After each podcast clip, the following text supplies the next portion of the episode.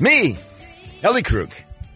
Welcome back to Ellie 2.0 Radio, um, which is, and what I'm absolutely positive can only be the only radio show podcast about idealism and idealist hosted by a transgender woman in the entire world. I am positive there is no other show like this in the world. How do you like that? There you go. You're listening to something unique that you're not going to find anywhere else other than on here on lovely AM 950. All right, I got started off on that tangent. Uh, as usual, we have a great show. The big interview is with uh, Mikki Morrissette, the editor and publisher of Minnesota Women's Press. We've had Mikki on before, but it's been a couple years, and some great things have happened with MWP since then. You are going to really like hearing from Mickey, you know, and if you're a woman or if you support women, you know, um, incredibly important to hear what she has to say and to support Minnesota Women's Press. And in my C block, I'm going to talk about my work as an idealist. But here in our A block, I'm going to wade into an area that uh, I'm just going to do it. Okay, I want it where we focus on our idealist of the week. That's what's in our A block. And this week's idealist is Rashida Tlaib, the congresswoman from Michigan's 12th congressional district. Now, before I go any further, okay, let me make a couple of things clear. All right, before I go any further. First, I believe that Israel has an absolute right to exist. I do. I believe I believe Israel as a country should be protected, should exist, should be you know functioning democracy. Absolutely. Second, calls for the genocide or erasure of Jews is totally anti-Semitic and is something that's completely abhorrent. Now, you know, and I know that I know there there this is an area that's replete with a lot of emotion, okay? But for my Jewish listeners out there, please know, and for the allies of Israel and Jews, please know, I am I care about you. I believe it, uh, you know, I I do, okay? That being said though, okay, you know, I also believe that the Palestinian people have the right to live without daily violence and oppression in their lives. Okay, that that's because I believe that all humans, regardless who, of who they are, should be able to live without daily violence or oppression. Okay, I and so Palestinians would be in that category of all humans. Now that gets us to uh, Rashida Tlaib. First, the basics. She is presently 47 years old. She was born in Detroit to Palestinian parents who immigrated to the U.S. Um, one of those parents was born on the East Bank of Jerusalem, the other was born in Ramallah. Her father ended up um, outside of Detroit working at a Ford Motor Company factory, okay, became a factory worker. And Rashida Tlaib is also part of a huge family. Now, get this she is the oldest of 14 children. She's also a lawyer. I don't know if those go hand in hand, but she is. Rashida Tlaib's political career began right out of college. Uh, she interned at the office of her state rep, and when he was set to retire, he urged her to run for his seat. Now, think about that. She was in her, she was like in her 20s, and he's like, I think you should run for my seat. So, okay, and she went for it. Now, and uh, her first uh, foray into politics was not easy because she faced a Democratic primary with seven seven other challengers challengers for the Democratic nod, and she succeeded in getting 44% of the primary vote, which pretty good with all those challengers. And then she went on to garner 90% of the vote in the general, and she's in a very safe district. She continues to to get you know 80 to 90% of the vote. Her ascension to Congress, representing the 12th congressional district, occurred in the 2018 election. Um, when elected, she was so. Remember, 2018. You know, Trump is the president at that time. Okay, 2018. There was you know a whole lot of um, a whole lot of uh, revolt against uh, Trumpism at that point. Um, and she is one of two, only two Muslim women in Congress. Our very own Ilhan Omar is the other Muslim elected person um, to Congress. Now, being of Palestinian descent has made Rashida Tlaib the one person in all of Congress to consistently and passionately represent the interests of her district, which is heavily Muslim, heavily uh, heavily Middle Eastern, and um, also, excuse me, and also has made her the person who can advocate for Palestinians worldwide. And as that representative, she has taken unpopular stance. Uh, Rashida uh, Tlaib supports BDS, boycott, divestiture, divestiture, and sanctions against the Israeli government, not against the Israeli people, against the Israeli government. She believes the U.S. should stop giving aid to Israel while Netanyahu leads the government. She also advocates for a one state, not a two state solution. And by the way, um, to give you an example of how a one state solution would work, think about South Africa. Because South Africa did not turn into a black country and a white country, it turned into one country where whites and blacks had to figure out how to govern together. Okay? And South Africa is still around. Thus, um, earlier this year, Marjorie Taylor Greene, you know who she is, introduced a censure resolution against Tlaib um, because of her various positions relative to the Middle East. Um, that that resolution failed, but then the Republicans tried again, um, and uh, and this uh, they tried after the October seventh horror horror of what Hamas uh, uh did in Israel. Okay, and, and I will say that again horror that Ham- what Hamas has done to Israelis, um, to to kill people, and now to, to have hostages, more than hundred still. Okay, but the Republicans wanted to still censure. Uh, Rashida Tlaib, and in early November, um, the House voted 234 to 188 in favor of censure. That was all the Republicans, along with two Democrats, uh, claiming that uh, uh, uh um, Tlaib um, didn't condemn Hamas, Hamas harshly enough, and because of her use of the phrase "from the river to the sea," which which has been a phrase that some associate with anti-Semitic uh, uh, ideals, uh, and Rashida uh, does not, you know, that's not why she uses the phrase, but nonetheless, it's a touch phrase. We understand that. And yes, Ellie Krug is still hi- highlighting her as an idealist. You're going to hear why in a second but but she she she is, okay? Interestingly, earlier this year, because of her statements against the Israeli government, the Republicans also removed Ilhan Omar. So, because Ilhan Omar spoke up against the Israeli government, not the Jewish people, the Israeli government, the Republicans removed Ilhan Omar from her seat in the House Foreign Affairs Committee. So, in the span of what? Uh, I don't know, 10 months, 11 months, okay? The two, the only two Muslim women in Congress have been published, uh, punished by the Republicans. Remember, I'm a unifier, not a divider. But this fact, okay, um, and it's at the hands of the Republicans. Also, the Democrats joined in again against uh, Rashida Tlaib. Now, imagine being Rashida Tlaib, someone trying to speak up for Palestinians who, who in the world collectively lack a voice and that speaking up that she is engaged in has made her a target. But I'm, I ask you, okay, I'm going to play a clip of what she said before the censure, before she got censured. I want you to hear her impassioned plea to give Palestinians basic rights and dignity. This is her speech uh, on November 8th, prior to the censure vote. I'm the only Palestinian American serving in Congress, Mr. Chair, and my perspective is needed here now more than ever. I will not be silenced, and I will not let you distort my words. Folks forget I'm from the city of Detroit, the most beautiful, blackest city in the country, where I learned to speak truth to power even if my voice shakes. Trying to bully or censor me won't work because this movement for a ceasefire is much bigger than one person. I can't believe I have to say this, but Palestinian people are not disposable.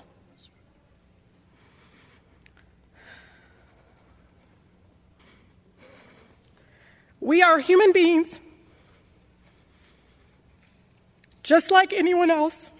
My city, my grandmother, like all Palestinians, just wants to live her life with freedom and human dignity we all deserve. Speaking up to save lives, Mr. Chair, no matter faith, no matter ethnicity, should not be controversial in this chamber. The cries of the Palestinian and, Palestinian and Israeli children sound no different to me. Why? What I don't understand is why the cries of Palestinians sound different to you all. We cannot lose our shared humanity, Mr. Chair. I hear the voices of advocates in Israel, in Palestine, across America, and around the world for peace.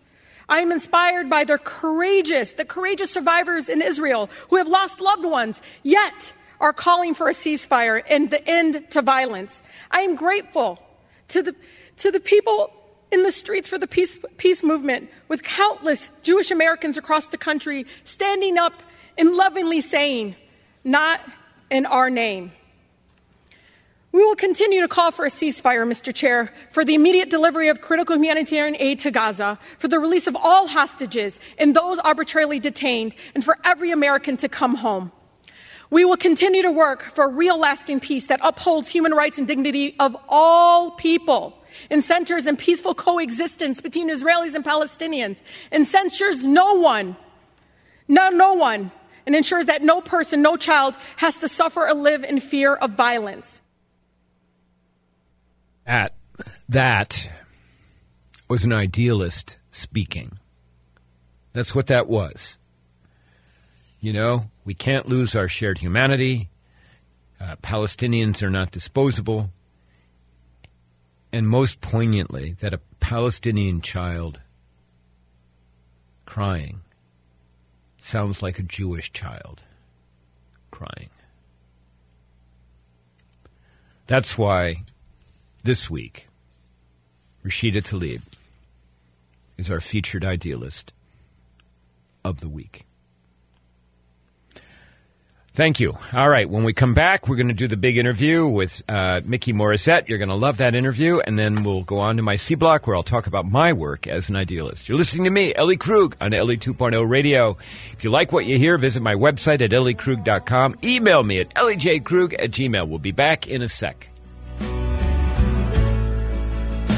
I want to take the breath that's true.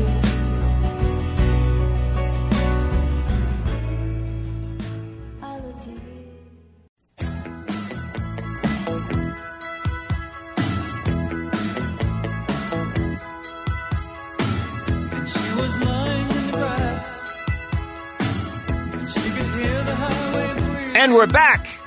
Ellie 2.0 Radio. And I am thrilled for the big, big, big interview. I have with me the, the one and only Mikki Morrissette, who is the editor, the curator, the you know, the backbone of Minnesota Women's Press. Mickey, welcome back to Ellie 2.0 Radio. I am thrilled to have you here. Thank you very much, Ellie. Glad to always glad to talk to you. Yeah, well, it's been uh, almost two years since we had you on last, and you know, and and uh, I we should probably put a disclaimer in for the audience. Just so they know that I am a huge, huge supporter of Minnesota Women's Press. I've contributed to you financially. I've given you of my time.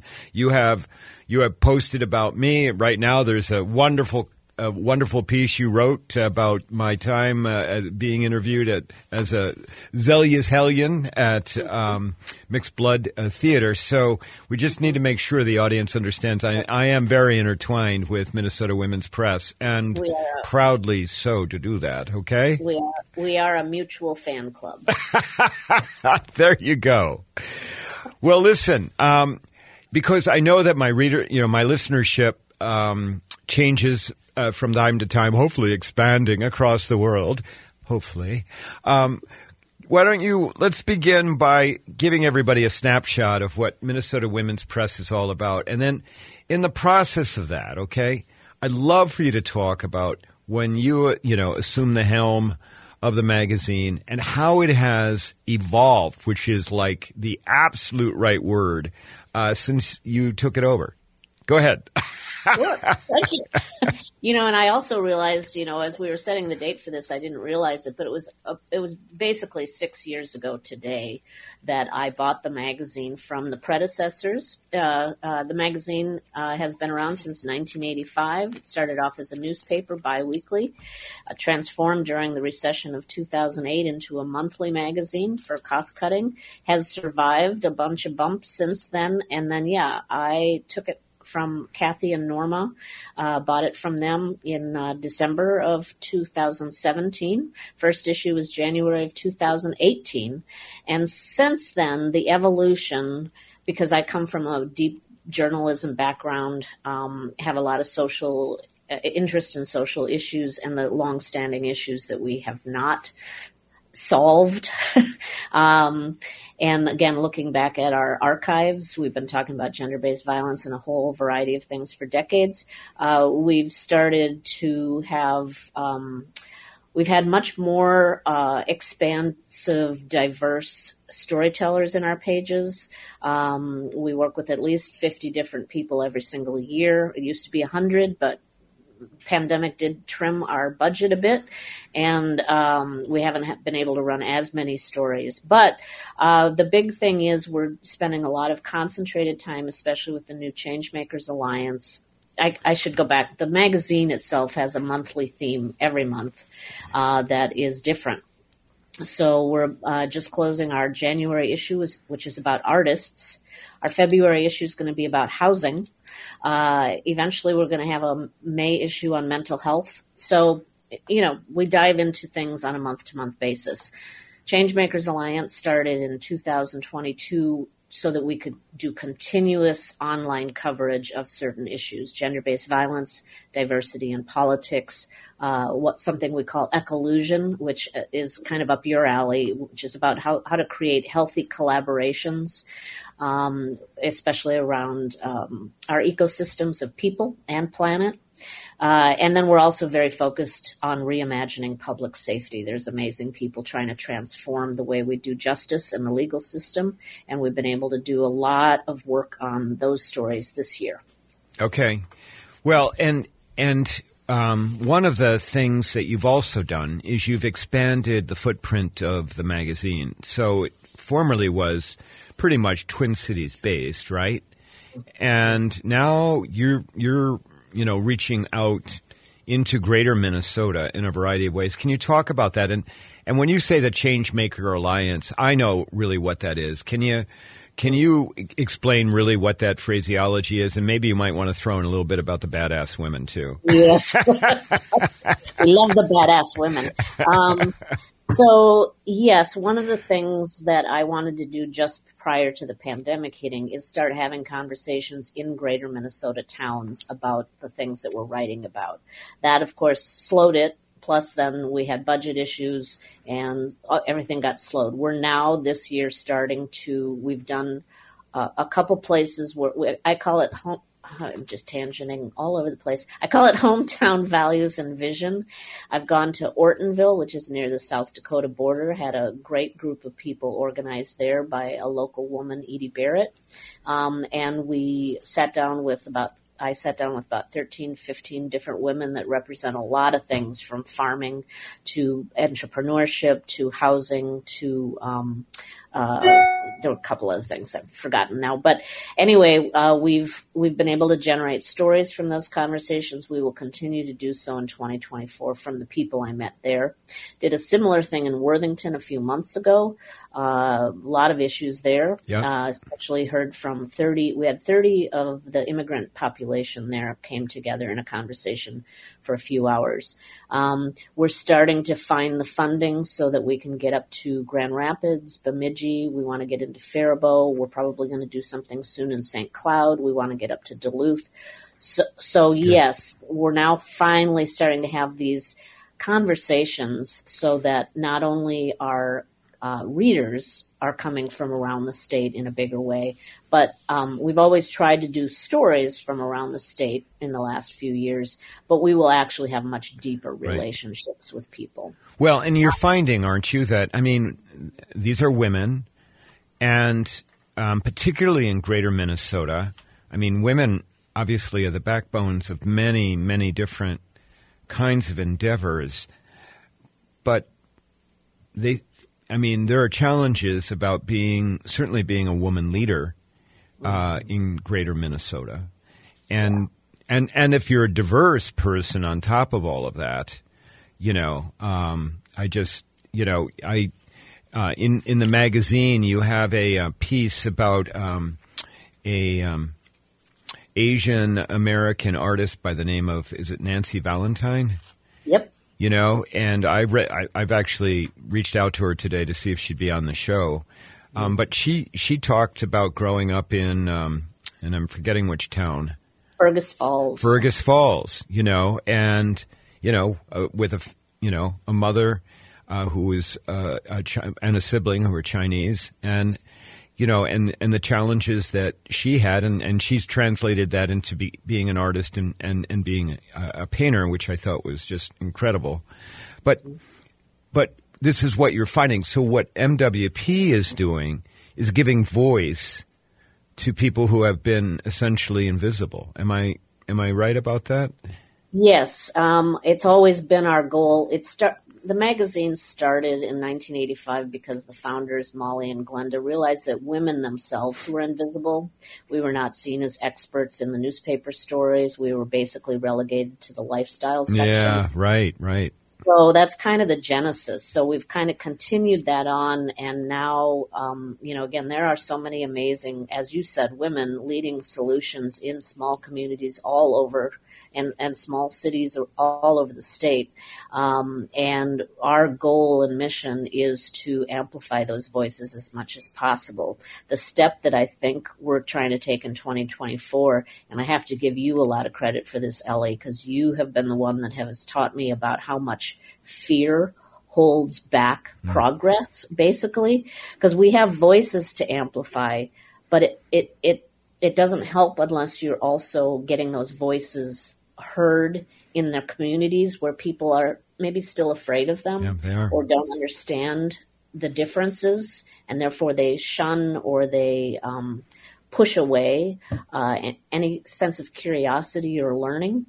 So that's a big piece of what we're going to be trying to do more in 2024 is how do you lift stories off the pages to lead into actual conversations? Something that you are doing in a in a in a in a in a different sort of way with with your workshops. What we're going to try to do as well is to get into those communities, learn directly what people are concerned about, afraid of, what solutions they have for bonding and connecting. And you know, we just that's that's what media can do and we just rarely do it. well, put a pin in that. I want to make sure that our listeners uh, understand that you have some uh, real cred here. Okay, I mean, you you've been a writer all of your life. You've written for Time Inc. You've written for the New York Times, and then at a time when single motherhood uh, really was not the way it is now. At a time when it had tremendous stigma, okay, you wrote a book about single motherhood, you know, which yeah. is still getting published and still available. You know what? Uh, tell us the title of the book so uh, listeners can hear uh, get that. yes, thank you for that. Um, I did. I wrote a book called "Choosing Single Motherhood: The Thinking Woman's Guide." What I was certainly finding is that people like myself who were had been focused on careers. I was living in New York City for a long time. Um, and you know, you get to a certain point, and you realize, oh my God, if I'm going to have children, I, I, should have them now. But we haven't necessarily stuck with a partner. Um, so more and more women, professional women, have been turning to the idea of, well, I can maybe do this alone. Some of them right. Decide not to, but I did write a book called Choosing Single Motherhood to talk about the things that you have to think about. And then from that, and then again, this has led to where I'm at now with Minnesota Women's Press. I did workshops, about 25 workshops around the country. I did one in London. I did one in Toronto. And then that's where, again, you, you know, as you know, you get really into the heart of what people are concerned about and it's different in place to place. I mean, the women in Chicago were really concerned about deviating from a traditional family norm.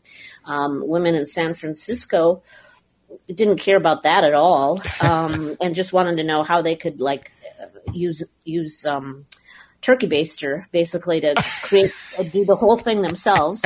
And then when I brought that conversation to New York City, I said, you, "Should we be talking more about at home insemination?" And somebody said, "We don't even like to do our own nails. Why would we want to do that?" so, so part of it is you do exactly why we need to go into different communities around Minnesota. Everybody's got different concerns and issues, and so the power of having a small group of people in a room and talking, as you know, we're not always very vulnerable.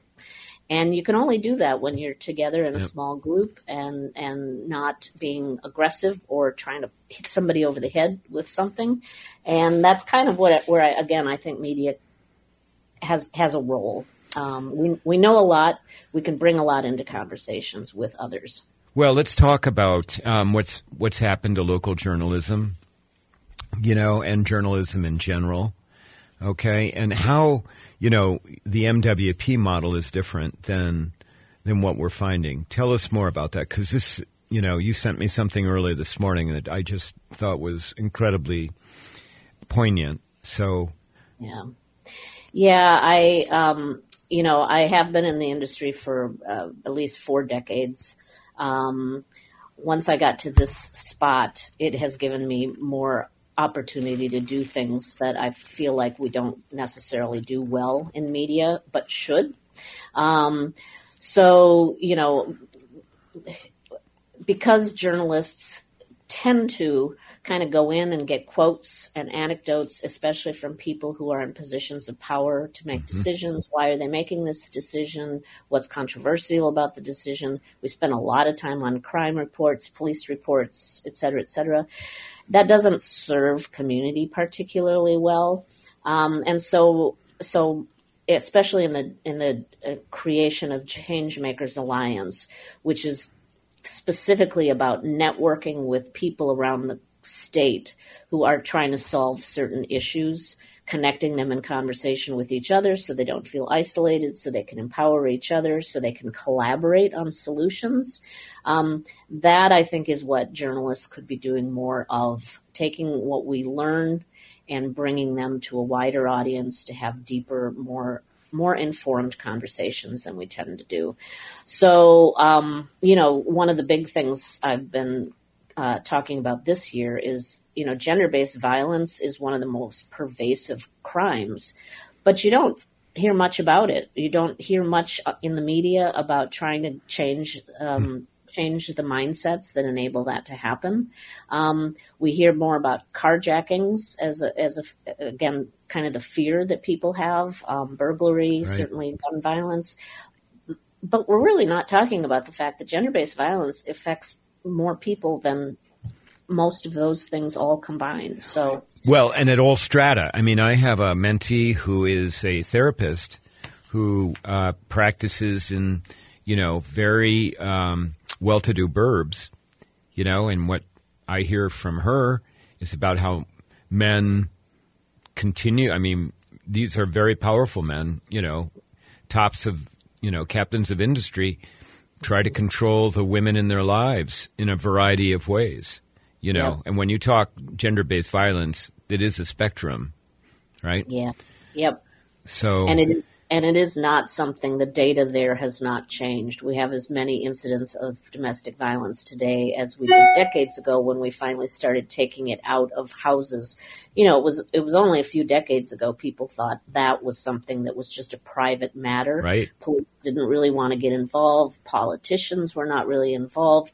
We now have more awareness about why that's wrong, but we haven't done anything to change it or to support the people who are experiencing it. We have shelters but we're we're not providing the kind of therapy. Um, you know, again, policing is not the solution for a lot of things. People are not survivors of all sorts of things, are not necessarily looking to the legal system in the way that we think they might, because it's not the solution. They want people to be- change their behavior, and that involves more conversation and therapy um, to change mindsets, because that is possible um, if we invest in it. Well, Mikki, I'm watching my time, and there are two other things I want to get to before we're done. Yep. The first is it's the end of the year. Minnesota Women's Press has had a rough time. Okay. You know, I sent out an appeal letter to uh, some friends earlier this year. You got some money from me, you know.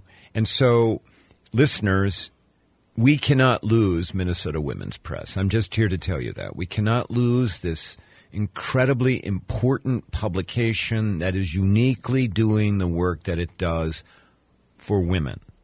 So, ooh, I don't know what that was. Uh, maybe that was to emphasize what I just said. the universe. so it was like right on cue.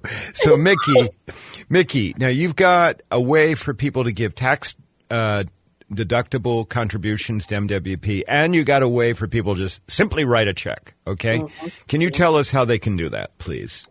Yes, thank you for that opening. Um, yeah, we did. Honest to God, I was uh, two months ago. We were in really rough shape, and we did think we were going to have to close the doors because we wouldn't make payroll. We did put out the appeal. I contacted four people. You, one of them, who stepped up tremendously, enabled us to get through October, get through November. Um, uh, but we ha- there's so much we need to do and want to do, and we need stability to do that. So we did. We do have a couple different ways. There's uh, we mentioned uh, we touched on the there's a badass membership now. People can at, at for as low as five dollars a month become a member of the badass community. You'll get invited to a. no, I should pause there. It's a very matter of fact thing to me now. Yeah. We have a badass community. Um, you can become a member, support the stories that we're doing around gender based violence, public safety, diversity, and politics politics and all that. You'll then also be invited to an event that we're hosting in April, um, and that's for members only. Um, it, it enables us to collect some of the people that want to participate in groups to talk about solutions and action steps for 2024. So it's not only just supporting the content that we're developing at again five dollars a month. Some are doing it at fifteen dollars a yep. month. We have a couple different levels.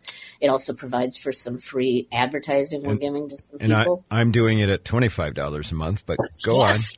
on. um, and then we do have now a fiscal agent um, and so we do have the capability of taking donations. Um, we've had some grants come in, and also in the last two months that have really helped us tremendously, so that we can get into 2024 and do this work. How can um, they? How so, can they get to the fiscal agent? Yep. Uh, the best uh, thing, if you just go to womenspress.com, you're going to see on the homepage our uh, Be a Badass and it, it, it gives you all of the entry points. Um, you could also go to womenspress.com slash be a badass. Um, but just go to womenspress.com and you'll find what we're doing there, um, the stories that we're doing, as well as what the badass community is is working towards. And they can find the way to do the the charitable deduction or charitable giving by going the website or going to the landing page. Yep. Okay. We've got we've got three levels. Yep. Okay. Great. Now, last question all of my guests get, and that is, and we've got two minutes for this. Okay. Mikki, you are an idealist. There's no doubt about it in my mind. How did you get that way? Yeah. You know, I've thought a lot, especially since I'm later in my career, and I'll make this quick because I could I go back to my childhood. Um, there were two pivotal moments for me uh, one being I was able to interview a Holocaust survivor that was my mother's humanities professor when I was about 12 years old we were studying the Holocaust in school. She said, Why don't you talk to this person about his personal experience? It was amazing. He mm-hmm. told me so much that I had no comprehension of. And it was amazing that he trusted me with this. Mm-hmm. Uh, you know, we hmm. love first person narratives at, for, at Minnesota Women's Press. And a lot of that for me started there. The other thing was that my dad quit smoking cold turkey because I wrote him a persuasive letter also when I was around 12. So right there, I was stamped that with words mm-hmm. and conversation, you can really reach in mm-hmm. and and not only touch people with the stories that you can tell from that, but you yourself get transformed. So So, um, so that's kind of how I started and have been on the path all along. I've had a lot of jobs that did nothing useful. I am now in this twilight of my career at this really great place, and I am very excited about our April 13th event, which is going to be looking at our 39 years of voice and vision. Um, that will set the stage for a couple things to come. Well, I will be there, so just so you know. yes, I'm counting on it. Actually, you spoke at our very first badass conversation two years ago. I so. did, and if people go on the website, they can find. You know what? I looked at that the other day. Uh, that talk that I gave, which was, mm-hmm. of course, without notes, and and you know what?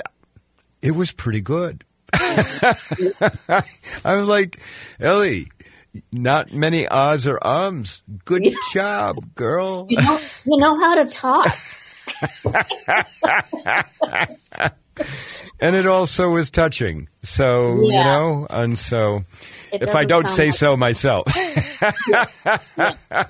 yes, indeed. It is great. Well, Mikki, it's just, you know, we could just, you and I could just yeah. talk and, and, you know, we do that anyway sometimes over uh, cocktails. But listen, um, I just, uh, first of all, thanks for being back on Ellie 2.0 radio. Secondly, thank you, you know, for what you're doing. You and your team. You have a mighty team of, you know, it's not big, but it's a mighty team of people. And please let them know that I praise them, okay, for all of their collective work. You know, and you know you have me, okay? As long as I'm breathing, you know, I'm an MWP supporter. I'm a Mikki Morrissette supporter as well. So, um, thanks for being on the show. I've really appreciated having you here. Thanks again for the conversation, and I appreciate everything everything that you're doing for us. You're welcome. Okay, all right. Have a great holidays too. All right. Thank you. Okay, Thank listeners, that was Mikki Morrissette, uh, the editor and uh, the editor and the owner of Minnesota Women's Press.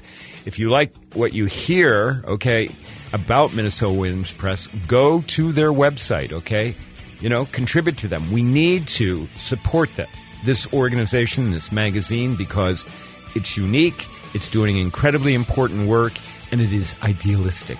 All right, we'll be back in a second. We'll do my C block where I'll talk about my work, which about my work as an idealist, which uh, it's going to be depressing. Okay, bye bye.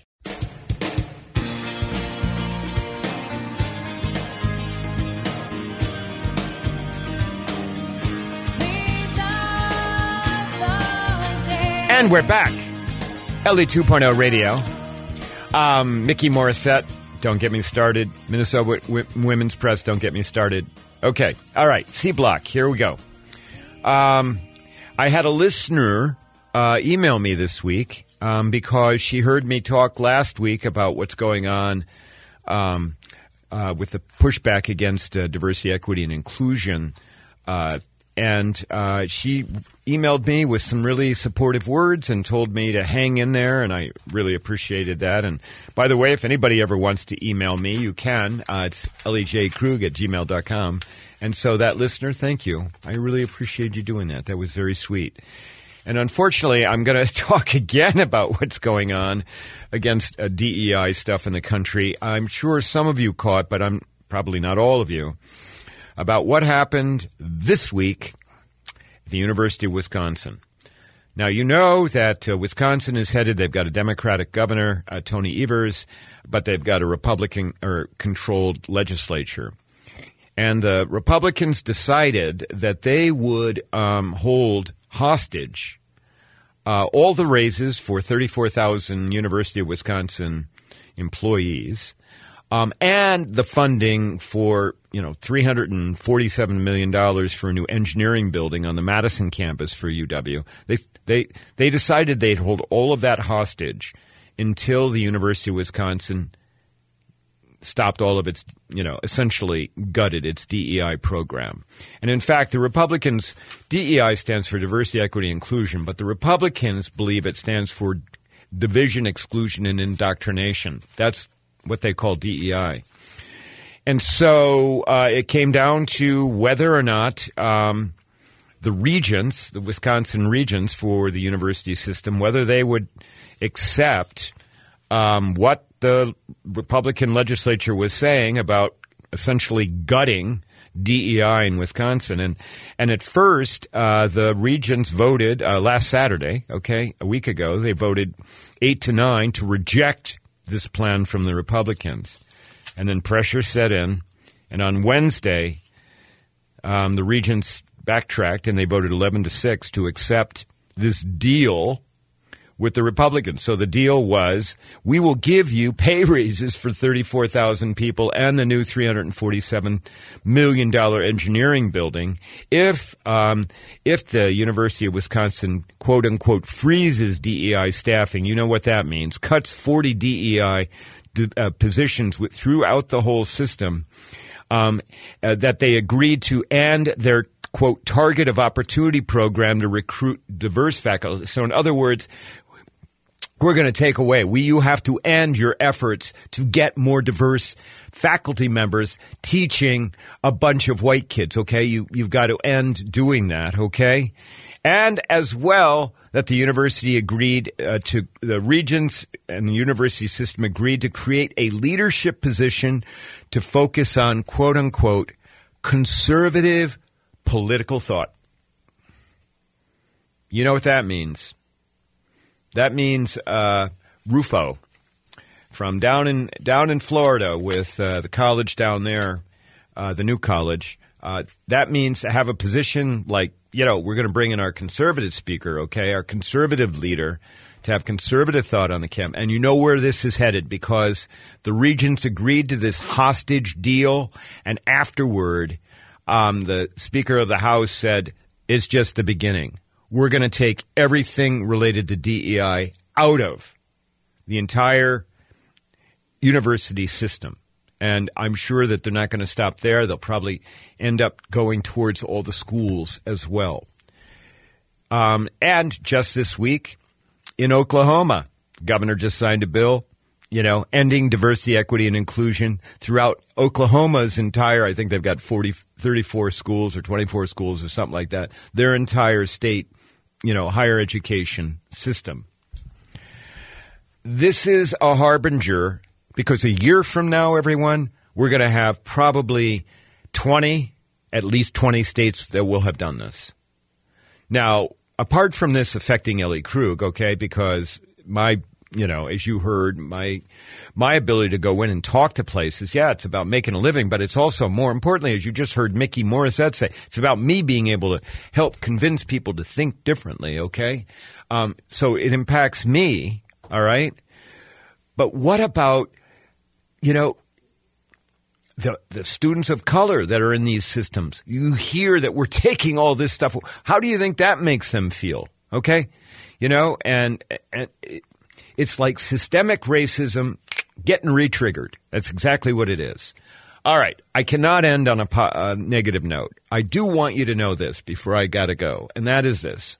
Sunday, a week ago, you know, tomorrow, I was at Christ the King Lutheran Church in Bloomington to talk about living authentically, a little bit about my story and other stuff. We had 40, 45 people in the room. I think the average age in the room must have been about 65 years old. And you know what? Those folks were so kind to me, so welcoming. I got questions from them that were just really great questions. They, I had people coming up and hugging me afterwards. It seems to be a recurring theme. And it was just, I just want you to know, okay? It does work. It does work when you go and, and just show up as a human. People open their hearts. They're willing to be vulnerable. All right, I got to go. That's a positive note. Big thanks to my producer, Brett Johnson. He's always doing stuff. He had to do math today. To my audience, hey, listen, I'll be back next week, okay? Right before Christmas, you'll get me, okay? Because we'll do one more show. But between now and when you hear my voice next, will you do me a favor? Will you go out and make the world a better place? Go and do something good for another human. Okay? Ellie Krug, over and out. Thanks.